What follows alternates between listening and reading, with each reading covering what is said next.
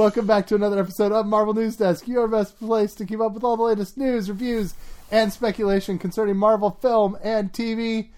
And I would say we have our usual crew today, because we do. It's Adam and Rhiannon and myself, Caleb. But one of us is now officially a comic book writer. I don't know. I guess you were kind of a comic book writer before. Not really. Do you want to plug the project, Adam? I can't even say the damn title of the book on this podcast. I was actually thinking about that as soon as I saw it. I mean, I will do something so it's clear what it is. So first and foremost, I was purchasing Facebook advertising, right? And it flagged it, like it came up with an error. It says you cannot promote swear words, but it ended up getting promoted or approved anyways. So I did have a scare. A comic book series called Shitshow. About a bunch of drunk carnies, I guess, with superpowers. Caleb will probably hate it because it's rated R for the sake of being rated R. It's not. It's actually not. It would probably get a PG-13 rating. Because in the three issues we've written, there might be one F-bomb. There's some gore, but you can get away with gore. It's not over the top, so. Now, help our listeners know, is this going to be distributed widely enough that we can just assume that it'll be at the comic shop? You'll be able to go to Midtown Comics and buy it. Really? I'll try that. You can go anywhere. Yeah, you will. Not yet. It is probably a late summer, the fall release. We're almost done with issue one right now. So you'll tell me when to go to Midtown Comics and buy it?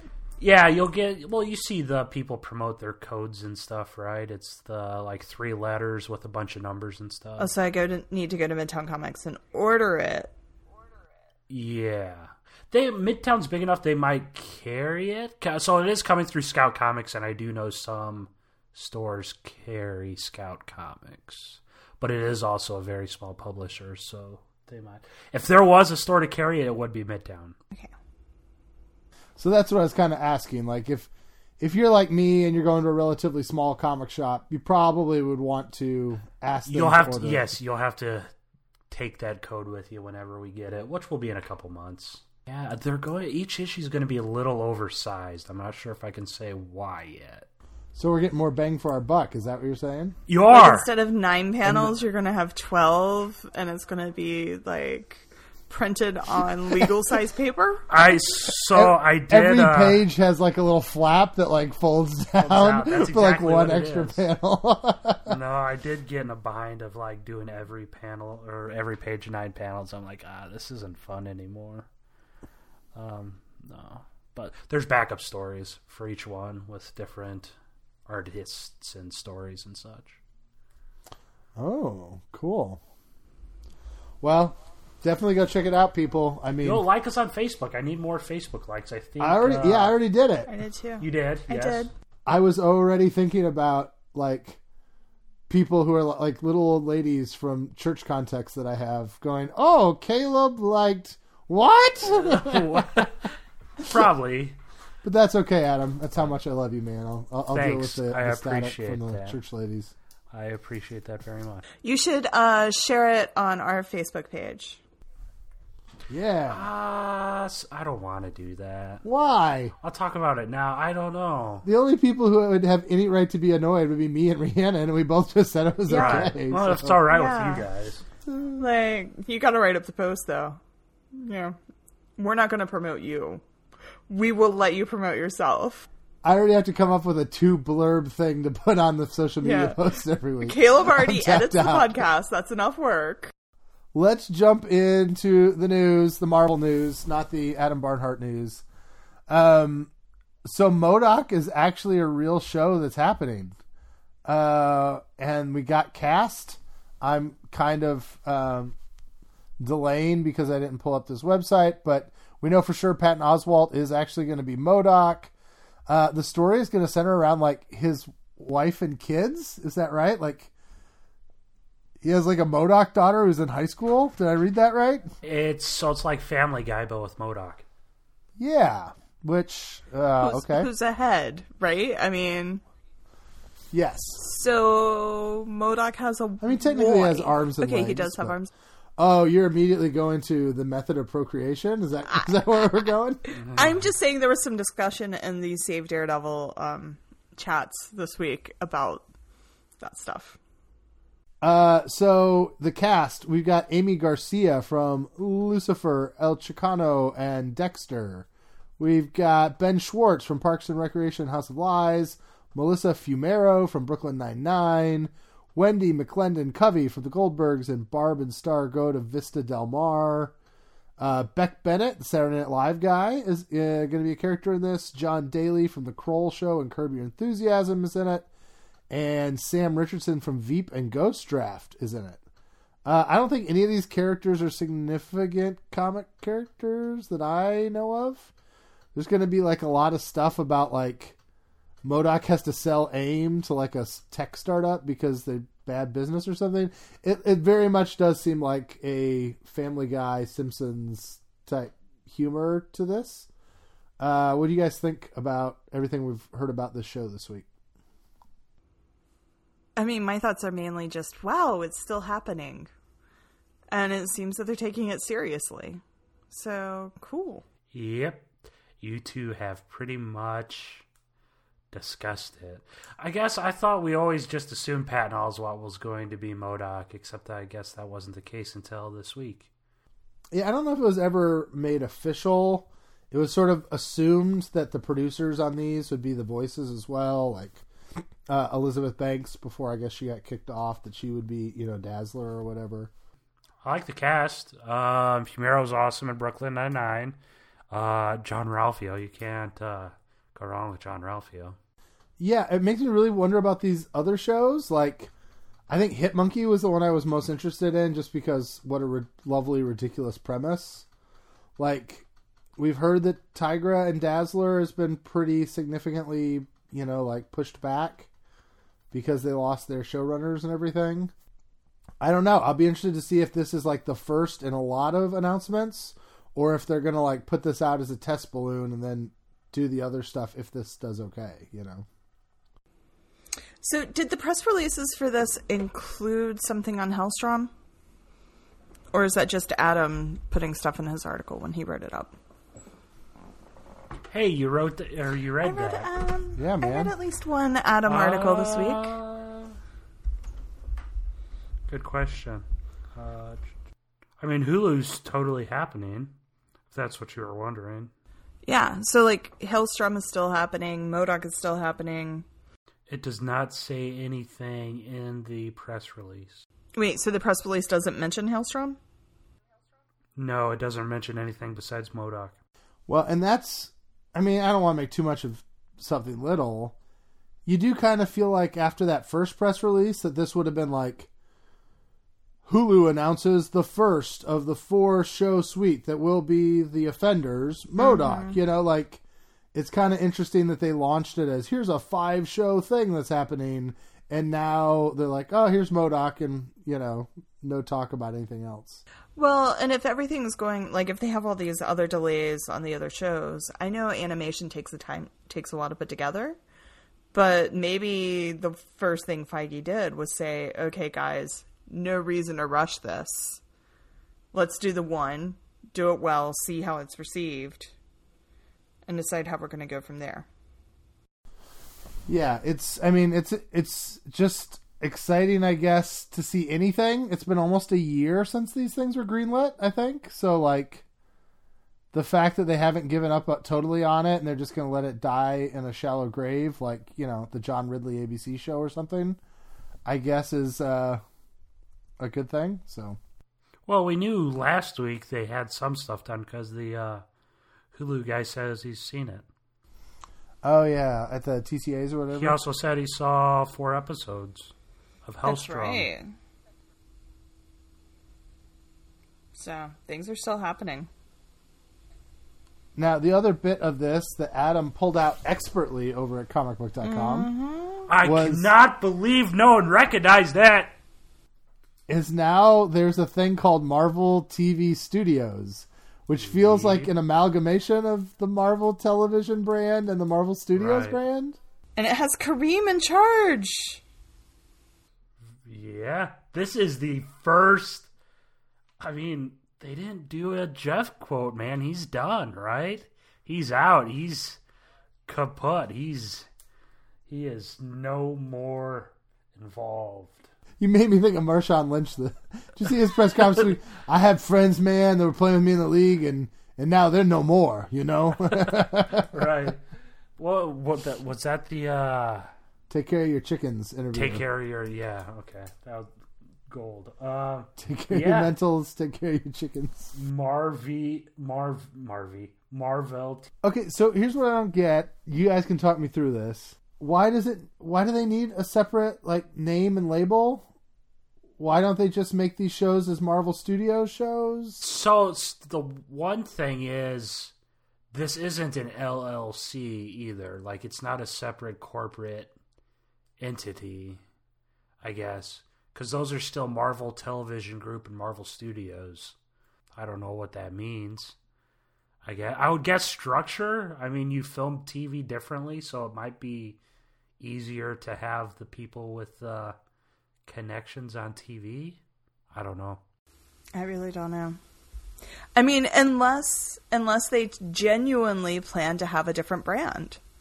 I mean, they don't want people confusing the stuff over on Disney Plus with the stuff over on Hulu. That makes sense, because you wouldn't go through the process of kind of this restructuring if you're going to can it entirely after these shows, right? Why not just keep calling it Marvel Television until you get these 4 shows out of the way this year and just say goodbye? And so far, Kareem is the one with the quotes, right? It was... Yeah. Kareem, whose producer credits are Daredevil, Jessica Jones, Luke Cage, Iron Fist, The Defenders, The Punisher, then Runaways, Cloak and Dagger, and Hellstrom. So he's been... He's the new Jeff. Well, but he doesn't have Agents of S.H.I.E.L.D. He doesn't have... Agent Carter. He doesn't have Inhumans. Right, but I'm saying he has basically everything that still exists. Yeah, or that was popularly received. It's just interesting because Marvel Studios makes TV shows, right? They're currently making TV shows for Disney+. So it is weird to come up with another name unless it really is seen as a corporately... if it's something different than Marvel Studios, which seems to suggest anything these people make is going to be non-canon, which, I mean, we assume MODOK was going to be non-canon anyway. But, if we bring it back around to the ABC conversation... Would it be a Marvel Studios ABC show, or would it be a Marvel TV Studios ABC show? And if it's a Marvel TV Studios show, does that mean that it's not, it's not going to be in MCU continuity? So those are the two options, right? So it'd be the TV structure or the non-canon thing. I know they've mentioned wanting to keep rated R stuff, especially with Deadpool and such. But I mean, judging by The Mandalorian, what was the total runtime of The Mandalorian episodes? It wasn't 3 hours, 30 minutes per episode. Yeah. Well, they expanded. I think the last episodes were 48 or 52 or something like that. Yeah, so 3 hours. I mean, in Endgame, right? So I mean, they are still. I mean, it's far less than the 6 or 8 hour Netflix stuff we were anticipating. Maybe it is non-canon stuff, the average Joe's not going to recognize that though, so I'm not sure how much that protects them. Yeah, I mean, I don't want to beat the dead horse. When people talk about an ABC show, I'm just really fascinated about what that would look like. If that looks like this MODOK show and it's technically Feige's over it, but I don't know. We don't think Kevin Feige's got a lot of hands-on involvement in the MODOK show, right? Probably not. But I do kind of wonder after... I mean, there's at least one comic announcement this week that was very peculiar with what's coming out now with the Werewolf by Night stuff. Yeah, I don't know. Doesn't Marvel always do that, though? They try to, guess at what's coming next? I wouldn't say guest. Normally it comes in afterwards, like they bring in the Tessa Thompson Valkyrie or something of that nature, right? Yeah, but they relaunched Runaways when Runaways was coming back to TV, and they relaunched Cloak and Dagger. Afterward, I think. They've always had Cloak and Dagger minis, though. I think somebody said, well, that like if Marvel Comics is really getting word from on high of what's coming to the movie stuff, they would have not done the things in the last year or two they did with Eternals. Like right before Eternals got launched as a, you know, MCU movie. Or maybe that was part of the ploy, man, right? Why not kill them all off so they can start brand new? There's no doubt in my mind that's going to be... I mean, they're doing an Eternals new ongoing this year. You know they are. I would think they'd want to cash in, yeah. Probably, maybe Jason Aaron even. I mean, he's not doing... What's he doing? I think he's on one of the Conan books. He's done with Thor now, so Eternals would be... He's doing Sea of Stars? Is that what it's called? His independent deal? One. All right. This next bit of news is a little mix of, like, scooperisms and actual hard evidence. So, Charles Murphy was suspicious that one of the actresses hired on to Falcon and Winter Soldier might be playing the character Jolt from the Thunderbolts. And then that actress posted on Instagram a new tattoo that she has, which is the logo for the Jolt costume. And then one of her friends said in a now deleted comment, "I'm so excited for people to see Jolt in the MCU." So I don't know. I feel like that one feels pretty solid. Wow. Is that exciting to you guys? That, I mean, we've talked about Thunderbolts as a real possibility. It seems to be a lot more confirmed now than it was before, or are we reading too much into this social media stuff? That seems pretty legit to me. There's no better source than a best friend accidentally spilling the beans. Yeah, that would seem to be. And I'm sure that Feige's like, don't talk to your friends. Stop. Yeah. You know, like, you cannot reveal this stuff. Captain Marvel 2 is a go. Oh, is that new news? Yeah, Boris Kidd says it is going to be in the present timeline with Megan McDonnell from the WandaVision writer's room writing the script.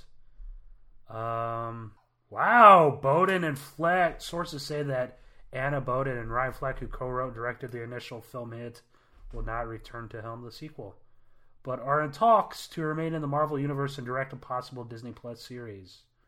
Marvel is hoping to find a female filmmaker for Captain Marvel 2 and is eyeing a potential 2020 release. What? So, what? Well, wait, Adam, is this coming from We Got This Covered? I'm saying Boris Kidd from THR, 2022 release date. Oh, 2022, that makes sense. So, oh, 22. I thought you said 2020. I was like... Yeah. No, 2022, so that would be... So it'd be Black Panther 2, it'd be Ant-Man 3, and Captain Marvel. And Blade, probably. Whatever the October one is. Yeah. Oh, there is 4 dates then, right? Yep. That's interesting. It seems to suggest that Disney did not look at the financial success of that and go, all right, let's just get the same directors. I mean, there have been a lot of criticisms that that movie didn't... Like, as successful as it was, that it didn't click the way it kind of should have. And, you know, like, I'm not trying to give in to the trolls. Like, I think there's people who are not trolly and, oh, I hate women characters, that still felt that movie was kind of meh. And so Bowden and Fleck being gone seems to suggest that Disney felt like it was kind of meh, even though it made $1 billion. I mean, is that the way you would read that? They will be getting producer credit, though, per comicbook.com. That's pretty common, though, right? Like, Favreau still gets producer credits. Well, yeah, Favreau does, and, I mean, Derrickson and such. And, I mean, that's the thing. That, I mean, they'll probably get... I mean, the story's probably already been there, right? There's a treatment floating somewhere. If not, right after the first movie or even before. I'm sure they developed it as a trilogy. But that's got to feel... That's still got to be weird, right? Oh, hey, we had a movie that made $1 billion and we're going to break up the creative team behind it. Like, It seems to suggest Disney wasn't happy with something, right? I don't know, man. You know how large... I know they got director credits, but I mean, you know how well-oiled of a machine that is? Do they actually even need directors on set? You know, I mean, it's not like hopping into a Marvel movie is going to be the most free, creative process you'll have of your career, right? I mean, what kind of oversight do you have? I mean, I think they get to make major decisions on how the final product is going to look and feel. To me, you have to make the opposite argument. If that's the case, Thor Ragnarok didn't feel distinctly different and have a distinct Taika tone to it. It did. And James Gunn's two movies feel like a James Gunn movie. And I think the Russo brothers have a very distinct style that came out in their films. But, I mean, with the exception of Black Panther, I don't think what initial Marvel movie, what first Marvel movie or first movie in a Marvel franchise has had a real distinct tone. I mean, even Doctor Strange, with the exception of like the last final third act, the last battle or whatever, it still kind of looked the same as everything else, right? It was always lots of flat colors, and like even Guardians 1, it has like the tans and silvers type of. Was Strange, it was the Magical Mystery Tour stuff that I think did have a lot of Derrickson, and it wasn't flat. Like that part where are you talking about that one scene? Well, it's this significant scene in the movie when the Ancient One punches his astral form out, and I mean, it's what everybody was talking about, right? That's what they showed in IMAX. But I mean, it's still a far cry from Thor Ragnarok, where every single shot is a totally separate flavor, right? Right, but to me, that's not an argument that Marvel doesn't need strong directors. It's an argument that what Marvel needs is someone whose style is so overwhelmingly interesting and unique that even within the machinery of Marvel, their personality comes out, which is something that happened with Taika and happened with James Gunn that, you know, to some degree, I don't think happened with Bowden and Fleck, and to a degree, I don't think really happens with Peyton Reed. Like, I think, is there anything that was, you know, like when we look at Ant-Man and the Wasp or Captain Marvel, do those movies have a distinct flavor to them the way Guardians or Thor Ragnarok did? I'd say, yeah, Ant-Man and the Wasp kind of did. I think, Adam, the part about the machine running itself is why Marvel's able to take risks on some of these directors that haven't directed a big budget movie. It's why Marvel doesn't need like Michael Bay and stuff to do a big action film. They know how to do the action part. They know how to make a blockbuster, but they need these unique voices to keep it from being standard blah over and over and over. But as far as the first movie having a different tone, I mean, even if you just look from Iron Man to Captain America, the First Avenger, like, those are two very different tones and feels. I would argue there is no MCU movie that is more obviously within a director's canon of work than Captain America First Adventure. Yeah. Like, that has Rocketeer, Joe Johnston, nostalgia, World War II, like, written all over it. That movie is very distinct to the director's style. So yes and no? I think we broke Adam. No, I'm just, okay. I mean, it's pretty vanilla. I mean, doesn't it look like every other single war movie? It still is not as bombastic as, I mean, even some Cap Comics might get, right?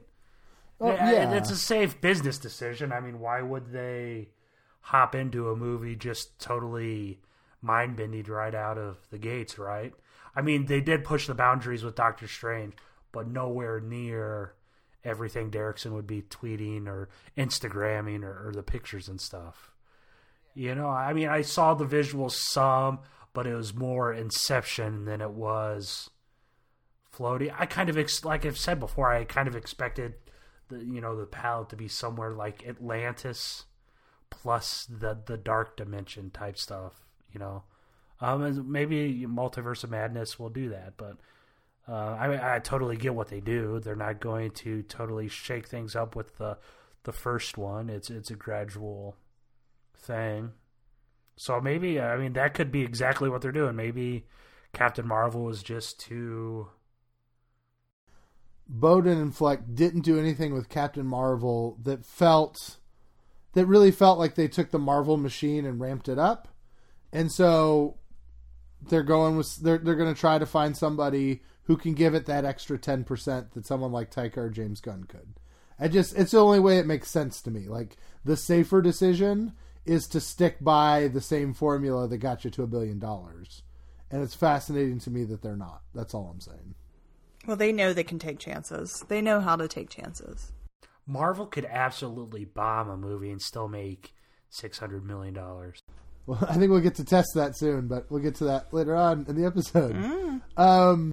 Cool. So Captain Marvel, that was hot off the press news. Do we want to say anything else about Thunderbolts and Jolt in Falcon and Winter Soldier? Keep moving. I don't even know Jolt. Like... I did not read Thunderbolts enough to know that character, so. But so now we're reporting like... we're reporting connecting imaginary dots as news? Well, I tried to ask this question earlier when you were reading about Captain Marvel. Do you think it's legit though? Like, I mean, she does have the tattoo, and she did have a friend who literally said on social media, "Excited to see Jolt in the MCU." Like. Well, I wouldn't even say that's imaginary dots. I'd say that's a pretty big flub. Well, yeah, that's what I'm saying. Like, to me, it went from speculation on Charles' point to like, oh, wow, that's probably going to happen. Yeah. Right. I mean, at this point, Adam, do you have any doubts that Thunderbolts is the direction they're going out of Captain America Winter Soldier? No, not at all. That's why I'm hell, maybe Bone and Fleck are doing Thunderbolts. You know, I don't know. They said they're doing a Disney+ show. I mean, at this point, I would be more surprised if they didn't do a Thunderbolts movie or something. I mean, everything's just there. They're bringing Zemo back. They're bringing, Agent 13 back. They're bringing all sorts of people back. They had the A Christmas Story kid show up in Far From Home. What? I can't remember that guy's name. He produced Iron Man. I mean, yeah, they're and I saw there was some other scoop. I don't know if it was Charles or who it was. Charles' buddy Atlanta Filming said that they're going to bring another villain back that no one sees coming. So it's totally doable. It is going to be it's going to launch the whole rated R thing over again too. Thunderbolts? I think so. I mean, if it was like General Ross and the Punisher and Elektra and Deadpool Thunderbolts, then maybe, but the original comic book was... Deadpool wasn't rated R. Deadpool was just a PG-13 all jacked up on Mountain Dew smartass. And now it's people think they can't be rated R, Deadpool movies. I think I've said before on the show, Thunderbolts is a weird property to me because... a lot of the fun and sizzle of that was the big reveal that these heroes are actually villains. But it just doesn't seem to me like you can do that in this MCU environment. So like, what's the tag? What's the hook? What's interesting about this? Is it just like a Suicide Squad thing? Or is there like some way they can add something that would be more interesting? Like maybe half the characters are heroes and the other half aren't, and they're trying to hide it from them. To me, the thing that made Thunderbolts was the last page where you're like, oh crap, Citizen V's actually Baron Zemo. Like, that was like the pull the rug out from under you moment that I just don't think we can have.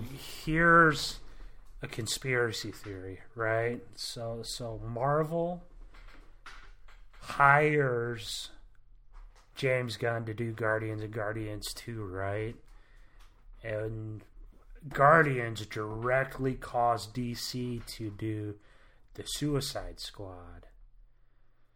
And, I mean, Gunn had expressed some interest in doing the Suicide Squad stuff. So when that controversy rolled around, what if they said, you know what? Let's can James real quick, so he'll take the Suicide Squad on and make the Suicide Squad good. So once people are craving the Suicide Squad, we're going to launch Thunderbolts with our huge, massive fan base. So once people get acclimated to a good Suicide Squad, they'll love Thunderbolts. Oh, it was all planned in Bob Iger's mind. That's an extensive conspiracy theory, Adam. Why not?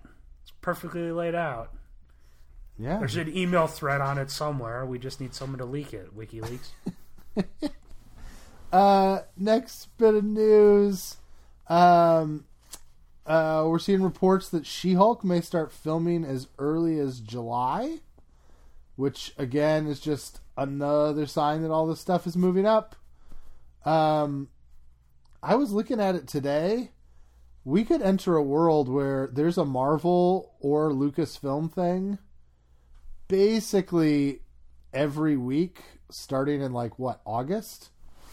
Like, seriously looking at the timelines, they could do Falcon and Winter Soldier in August, make that run through mid-September, then hit WandaVision from mid-September to Halloween, then hit The Mandalorian for November and December, and then launch Loki around the new year, and then throw in What If, and then Miss Marvel should be about ready in, March or so, and then they would have, potentially the Obi-Wan show, and then we'd potentially have She-Hulk. Like, that's not... I actually sat down with dates, and it's really possible that all of that stuff will just flow one from another like that. Speaking about Miss Marvel, what happens if that's what Fleck and Bowden are doing? Oh, that would be interesting. It's going to be like a street level type thing, right? Maybe they wanted to make Captain Marvel more cosmic and stuff, whereas Miss Marvel is going to be less cosmic and more indie feeling, right? Like a coming of age. Do we have a showrunner for that yet, or is it just we have a showrunner? But no directors. Yeah, showrunner. Yeah, but hasn't showrunner and director been kind of synonymous thus far with the Disney Plus shows? I mean, they've all been different people. Oh, have they? I thought they were the same person most of the time. No, they've had the same writer for the whole series. Okay. But different directors, I think. No, the director directs the whole thing up till now. Like Falcon and Winter Soldier has one director. So who the heck's the showrunner? What are they doing? Showrunner is a writer. The showrunner is the head writer. Yeah. In a normal television series, the showrunner is the one that maintains the feel, the tone. They do the last draft of every script. Like, they may have a script writing team. And Feige said that just like the nature of the Disney Plus shows, like, yes, they have a little bit of a screenwriting team, but the showrunner does the last draft. And because they're usually the only ones there for all of the episodes, they have the biggest control over tone and feel and more power than a director. Whereas in movies, usually the director has all the power, the creative power. So we're saying the writer and the showrunner are kind of collapsed. Showrunner is the lead writer. Okay. Because when they brought people on stage at D23 in San Diego last year, there was always two entities. I thought it was the writer and the showrunner, but it sounds like it's the writer, showrunner, and the director. Director, correct. But there was only two people. There's not like a three-headed thing where there's a writer they brought out and a director and a showrunner. No, the showrunner is the writer. The showrunner is the writer. And they have, so on these shows, on the Script Notes podcast, Kevin Feige did a holiday episode of the Script Notes podcast.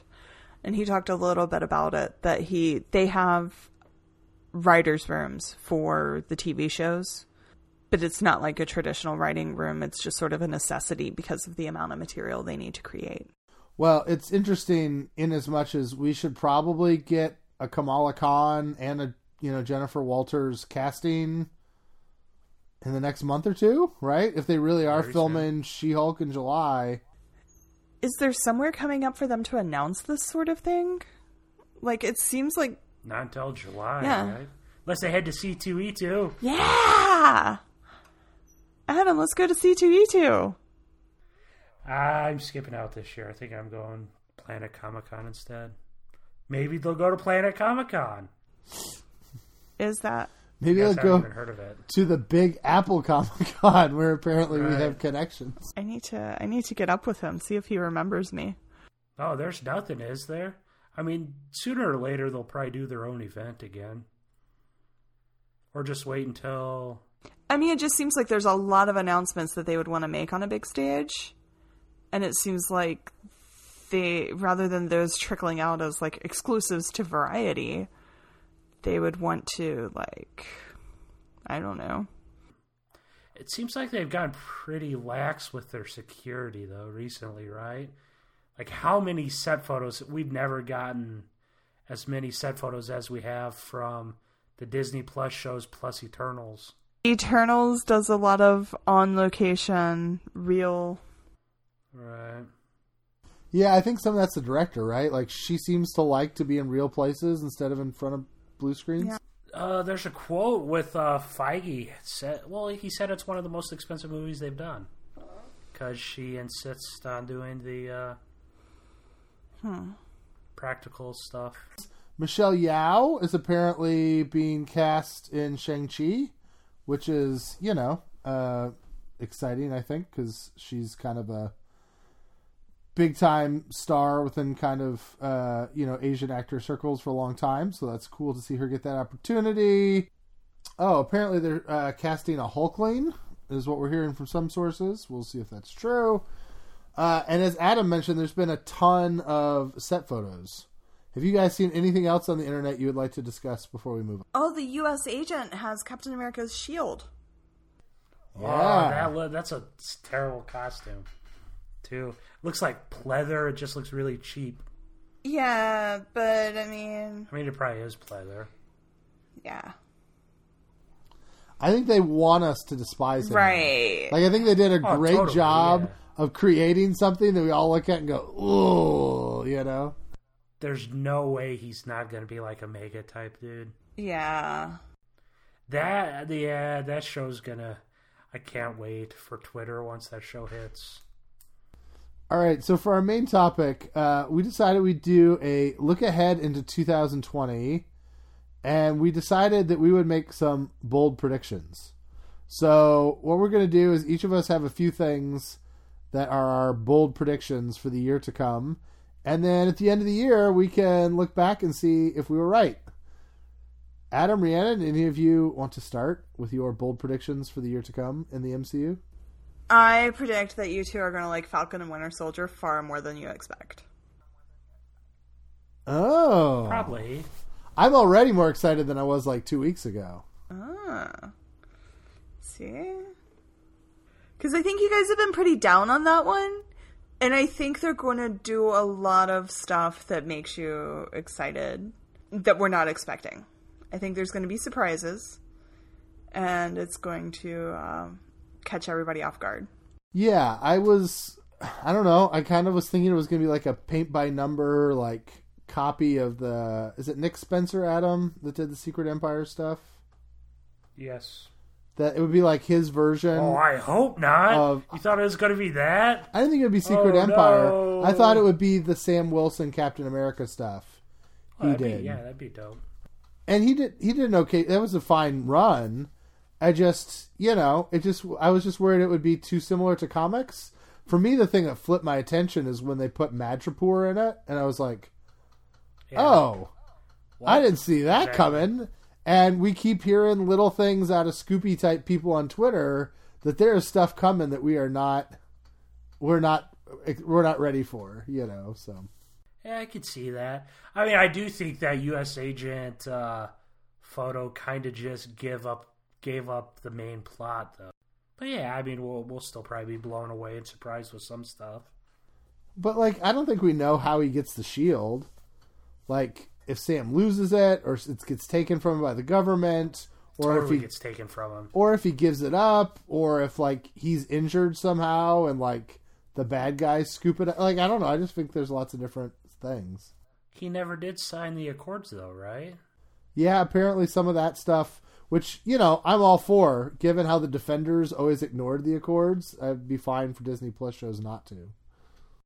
My bold prediction, my first one anyway, I think the Eternals is going to make a lot more money than Black Widow at the box office. That was kind of like my bold prediction. I can see that. I can see that. Because I feel like Black Widow's going to come out, it'll have a great opening weekend, and everyone will be like, oh, this is a really average MCU movie and a really average spy movie. I've seen it, so I can say I've seen them all, but I don't think it'll get repeat business. And I think Eternals will be different enough and weird enough that people will dig it. And I also think more and more that it's actually going to be like a very romantic movie. And I think there's going to be like female comic fans that will see this movie 6 times like they did Titanic. I don't know. Excuse me if that's like a little sexist, but like I just find... I don't know. I think there's going to be people who are going to like ship different characters in this thing and the love triangle, and that it's an audience that will go back over and over again to see it many times. There's already Eternal Stan account popping up. Give me a break. I only saw Titanic in theaters about 4 times. Thank you very much. But I get that. I get that. I'm excited about that. That made me a little bit more excited about Eternals. There's also a whole, remind me, nothing big's coming out in December, right? There's no Star Wars. The Avatar stuff isn't ready yet. There's no Lord of the Rings stuff anymore. Like, they're really, I think Marvel has a pretty clear run until the Christmas time with Eternals, or am I wrong? You keep up with that better than I do. Right.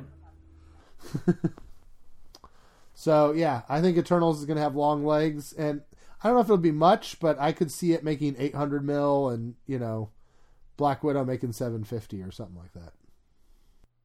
Oh, you think it'll make that much? I think any Marvel movie is going to make 150 in its opening weekend in the U.S., and that sets it up for 300, 350 grand, a million in this country, and then you double that. I just think it's almost impossible for an MCU movie to not make 700 million. I think Black Widow could be the MCU's first bomb. That's what I was thinking as well. That's where I was heading. No, I agree with the Eternals, though. And I'm not sure if this is a bold prediction or not. But I do think, since that is 2020 now, I do think WandaVision will probably be the most formative MCU property we've gotten.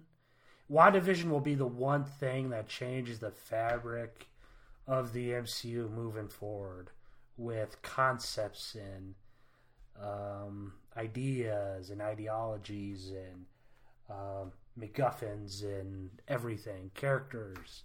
I just think it would be a clear divide pre-WandaVision and post-WandaVision, even more so than Endgame was, right?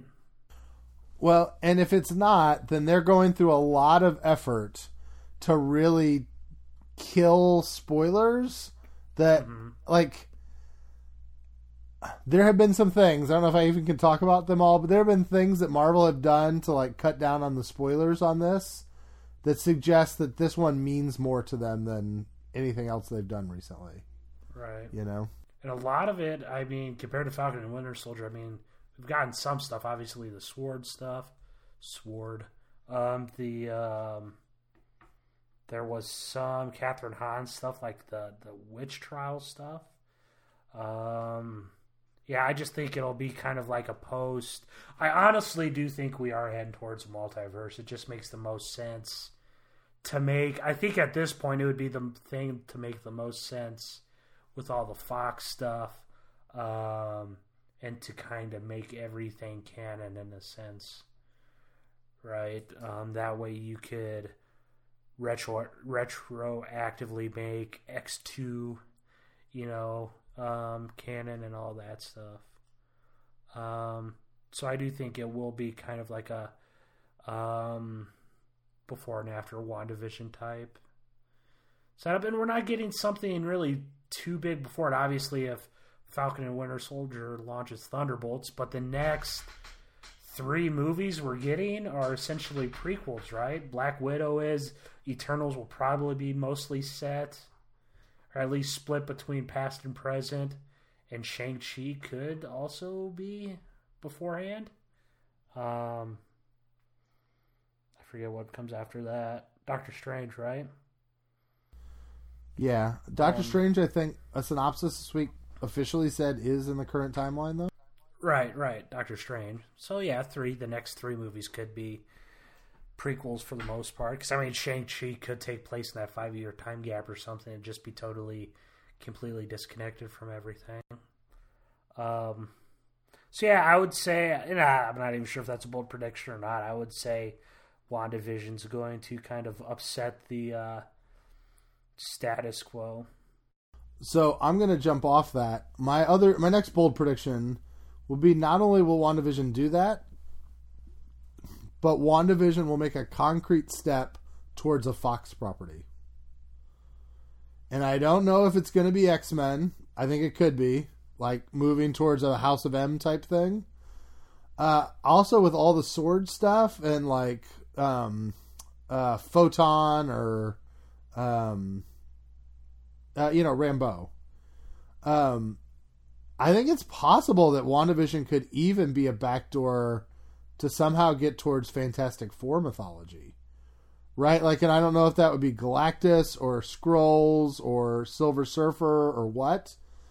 But the fact that they're going to space with WandaVision, like, it's the piece I don't understand about that show at all. But particularly if Hulkling really is going to come through WandaVision and that's going to somehow be connected to the sword stuff, like, it would not surprise me if we get seeds towards Fantastic Four or X-Men in WandaVision. So, right. I mean, it's introducing so much, right? Hulkling, Wiccan and Speed, people think. Yeah, I mean, if we have Hulkling, we'll have to have Wiccan and Speed. Yeah, I mean, that could set up Young Avengers right there, right? I mean, hell, it could be Alpha Flight. I mean, it could very realistically be Alpha Flight's the first. Well, I mean, Madripoor, right? That's essentially an X property. So I like that. Were we supposed to come up with more than one bold prediction? I don't know. I mean, I'm kind of making them up as I go. Do you have any others, Rhiannon? I predict, and this is going to be my bold prediction, I mean, because some of these, you guys, they're just kind of, there. Rhiannon's calling us, saying we have weak tea, Adam. I predict that this time next year, so 1 year from now, there will be a new Marvel show on ABC. Oh, wow. Like, maybe not on our television, but, like, definitely happening. Like, it won't be Ridley estimated or, like, Ridley rumored or whatever. It'll be confirmed. Marvel's making a something on ABC. So by January's TCAs, they'll be talking about a deal that's firmly in place. I will make a bold prediction. If that is true, that show will suck. But that's just me being negative. Maybe. So we'll follow that. And whether they market it as a limited series or maybe it gets renewed, but I'll say Hellstrom is canon with the larger MCU. Ooh. MCU Prime. Okay, so you think that, like, they'll make it somehow, like, officially part of, like, the Feige real MCU? They'll do something like, the Fury teaser and Agents of S.H.I.E.L.D. Or they'll do something that makes it canon with the MCU. Obviously, I'm not saying like a Blade appearance, but maybe Blade adjacent. That's a very bold statement, Adam. I take back any tea I spilled. Those two characters are with Blade and with Moon Knight and Dracula and Werewolf by Night on the horizon. It would be a crying ass shame not to have Damian and Satana Hellstrom available. All right. You just gave me an idea for one that I'm just for Rhiannon. At CCXP, the big... That's the Brazilian one, right? See? They don't speak Spanish, but still. Yeah, it's what... However you say yes in Portuguese. A Daredevil Disney Plus show will be greenlit and given to us at CCXP. I think that's the earliest big event they could announce it at with the legal limitations. But I think they'll tell us that a Daredevil show is coming to Disney Plus before the year's out. Are you going to go so far as to say if it's a reboot? My guess is it will be a reboot. Yes, we'll see. I sadly agree with them. I think spinning off that, I think they might. If they do bring Charlie Cox back, I think it'll be a reboot regardless. Yeah. And a new continuity. I agree with that. I think I think they may keep some cast, but I don't think they'll want the same continuity. Because I think they'll want a clean slate with Kingpin to use where they want, how they want, potentially even to use him with Spidey. Right. All right. But, I mean, there is a show that they can develop before Daredevil. Adam, okay, so here's this is more than a year. Do you think Kunlun will appear in Shang-Chi? If it does, holy... I don't... they can't, though. Unless they got Kunlun rights back, which probably cost... $20. But what's the Netflix deal? Is the Netflix deal for characters, or is it for like? I think it's everything. No, I mean because they reference. They can't tell them they can't use Hell's Kitchen, right? Like, sorry, Rihanna, I was talking. Well, no, it's this. I mean, you went better places, but like, if they could reference MCU stuff in the Netflix shows, can't they reference stuff from the Netflix shows in? Marvel stuff? Marvel Studios? I mean, if we're doing 2021 bold predictions, I do think Iron Fist will have a cameo at some point in Shang-Chi. That's probably 2025 bold predictions. I was about to say, do you really think the character? Because to me, the character is problematic because they can't film with that character until August, right? They can't utter stuff about using the character. They can't develop. Yeah. Right? Unless they've made deals, which the scoopers have said that's been done. Yeah, but so we don't believe that. Best case scenario, so September 3rd, I think, October 3rd? Yeah, I'm just saying, it would not surprise me if the contracts are loose enough that, particularly because we keep hearing Shang-Chi is going to have some kind of, contest element to it. It would not surprise me if there was some warrior from the land of Kunlun in a contest. Oh, if Fat Cobra is in Shang-Chi in that tournament of battle or whatever, yeah, I'll lose my... Oh, man. And the cool thing is they don't even have to touch Iron Fist, and they still indicate they're headed towards Iron Fist, right? And it would be such a better Immortal Iron Fist than the show ever touched on. Man, that would be so dope. Speaking of bold predictions, once they do reboot Iron Fist, they should... cast Jessica Henwick as Iron Fist. That's not even a joke. I am 5,000% on board with that. They probably can't afford her. She's so hot right now. Oh, is she? She's doing well. She's got a lot of stuff going. Like the Matrix 4. Yeah. Oh, that's right. Yeah, yeah. By the way, did you see this junk with Guy Pearce? No. Where he's like, well, I didn't do the Marvel movie because they weren't going to pay me more. And you mean Hugo Weaving? I'm sorry. Guy Pearce, Hugo Weaving. They're the same dude in my brain. So, yeah, Hugo Weaving. What? I get that. They have a similar mouth structure. Anyway.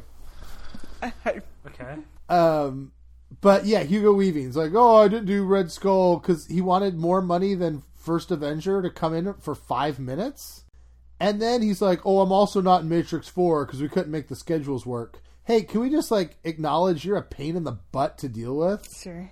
And clearly people are just so sick of your crap behind the scenes that it's easier to recast than to deal with you. Right. Didn't Ross Marquand say he was on set for a day? I think it was, yeah, there's an interview somewhere, 2 days most. He was on a soundstage filming that stuff. Yeah, so he wants to get paid better than he did to be the second or third lead in a movie? Like, get real, pal. Like, anyway. It's not, what's the last big thing he's been in? Lord of the Rings? Was he in the Hobbit movies? I don't know. He might have been. I mean, those weren't big as, they're big, but they weren't big, you know? But also, if you're Hugo Weaving, where do you get off having that kind of, like, ego? Like, you've been in some big movies, but Hugo Weaving isn't anybody's favorite actor. You know, like, I don't know. Someone somewhere, there's a Hugo Weaving Stan account. You can bet your ass on that. I'm sure. All right, we're off topic now. Anybody else have any bold predictions for 2020 before we wrap this deal up? Listeners, give us your bold predictions. Hit us with them on the website, Twitter, whatever.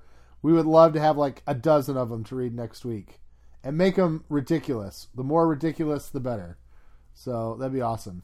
Speaking of... The bolder, the better. The bolder, the better. Yeah, it sounds like a soap opera. Speaking of comments, over on the website, Love Waffle basically was saying, we've heard this before, the whole Sony MCU thing is just going to turn out to be like Netflix, where it's going to feel connected at the time, and then eventually down the road we'll be like, they're not really connected. I think that's fair. He said a cameo from Michael Keaton and Morbius will matter about as much as Clark Gregg starring in 7 seasons of Agents of S.H.I.E.L.D. I've not paid attention to our Twitter. Have you guys noticed anything over on the Twitter as far as mailbag stuff goes? I had to reinstall Twitter and I don't remember our password. I also love in Caleb's mind that ABC is also the same level as Sony Pictures. No, that was in Love Waffle's mind. That wasn't mine. Oh, you agree wholeheartedly with that, though. I know you do. That's fair enough.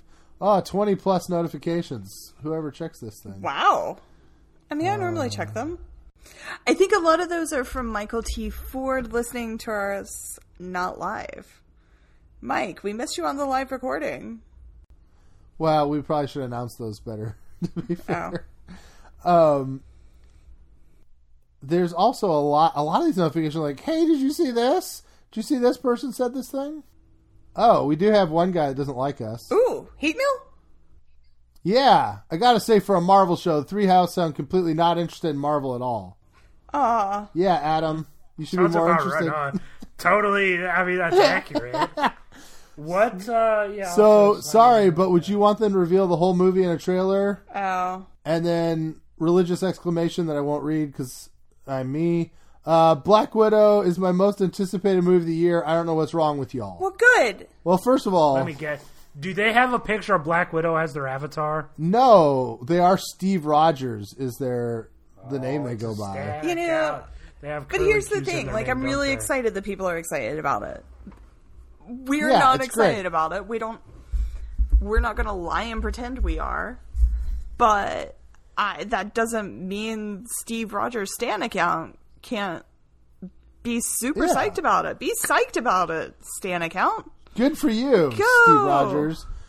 But yeah, like I think our attitude on the podcast has always been that we try to be honest about stuff, and when we like stuff, we like it. And so, like Adam and Rhiannon like Venom. If you listen carefully on that podcast, you heard them say they like Venom. That's clearly a wrong opinion, but they're allowed to have it because we're just honest with how we feel about stuff. Similarly, like they're not into Ant-Man and the Wasp, and I think it's pretty good. So like, I don't know. We're not like, we are not a publicity arm for Marvel. We would be willing to do that if Marvel will give us money. But up until now, like we just say how we feel about stuff. And plenty of times our opinions have changed after seeing the movies. Oh yes. Absolutely. So, I mean... It'll likely change after the next Black Widow trailer comes out. They'll drop something amazing. Like, oh, this is going to be the most exciting thing and you ever. Can trust Adam when he has that reaction because he's been so meh now. I mean, a great example of that, Adam trashed Venom every time we talked about it for like 2 years. Like, Adam didn't watch it for so long. That's right. You weren't even on our Venom review because you couldn't be bothered to go see it. So, and then now he likes it. Yeah. So, all that to say... Great. It's a good movie. Our opinion is you don't have a Marvel podcast just to gush about it. You have it to talk about it. And so we try to be honest with stuff we like and we don't like. And none of us have been that excited about Black Widow yet. I think we're all excited about Eternals to a greater degree. So, yeah, this is a cinema critique podcast. With our well-informed, intelligent understandings of cinema. Well, I think this movie needed a bunch more explosions and maybe 2 more F-bombs. And more abs. More abs. I was going to say something else, but we'll settle for abs. We also got some Matt Turner Toad tweets. So from Matt Turner. It's I have a bone to pick with Matt Turner Toad. What did he get in my mentions about this week? I have a bone to pick with him. I was going to do that too, but I totally... Well, Adam works on that. He did give us some helpful background. It was Iron Fist. Oh, that's what it was. Sorry, he doesn't want Iron Fist to reboot. He says you can't be serious or something like that. Oh. And I just flew off the handle. I chucked my phone into the ground and I said, for being a supporter of the podcast and he doesn't want an Iron Fist reboot. To be fair, your Iron Fist misery is a somewhat entertaining portion of the show. It's a lovely portion of the show. And I know the number of our listeners versus the number of people that watch the video of our actual live recordings. You know, there's very few that watch this video, so they can't see the Iron Fist memorabilia that you have over your shoulder while we record this. Your actual, Harold Meacham. The ripped... The ripped sash. Yeah. And the Bride of Nine Spiders. If you wondered who bought everything at the Iron Fist auction, it was Adam. It was Adam. Who the hell outbid me on the Ward Meacham? Oh, that still pisses me off. It had to be Tom Pelfrey. Does Pelfrey have a girlfriend, maybe? I think him and Jamie Alexander broke up. They're not Instagramming together. I don't know. One day we'll see it pop up behind Caleb. And we'll be like, ha ha. That'd be awesome. I would quit the podcast. Get in there.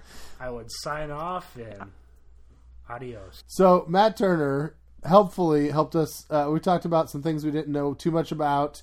In the comics, like always. Michael Morbius does have a rare blood disorder that he tries to cure with messing with bats.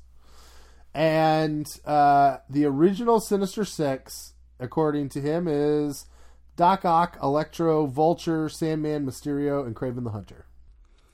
You guys, it's possible I'm more excited about Morbius than, half the stuff coming out this year from Marvel Studios.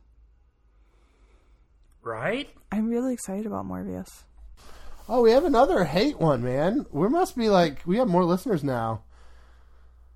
Is it bad if I just say thanks for listening to the podcast in response? But we're uninformed and clueless.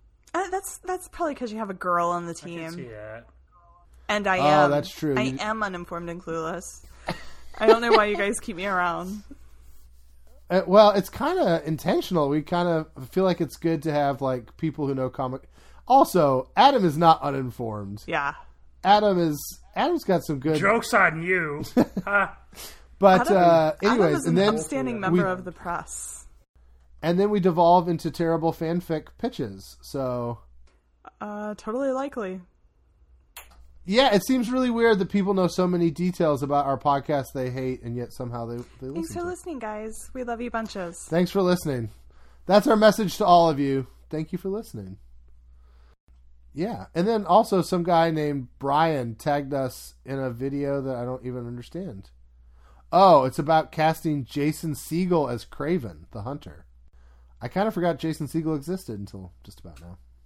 Well, that's the end of the podcast. As we said, thank you for listening. If you're still here, you're awesome. So thanks for listening to the podcast. Thanks for supporting the show. We've got the Patreon. Keep listening, and we'll see you next week. Talk to you later, guys.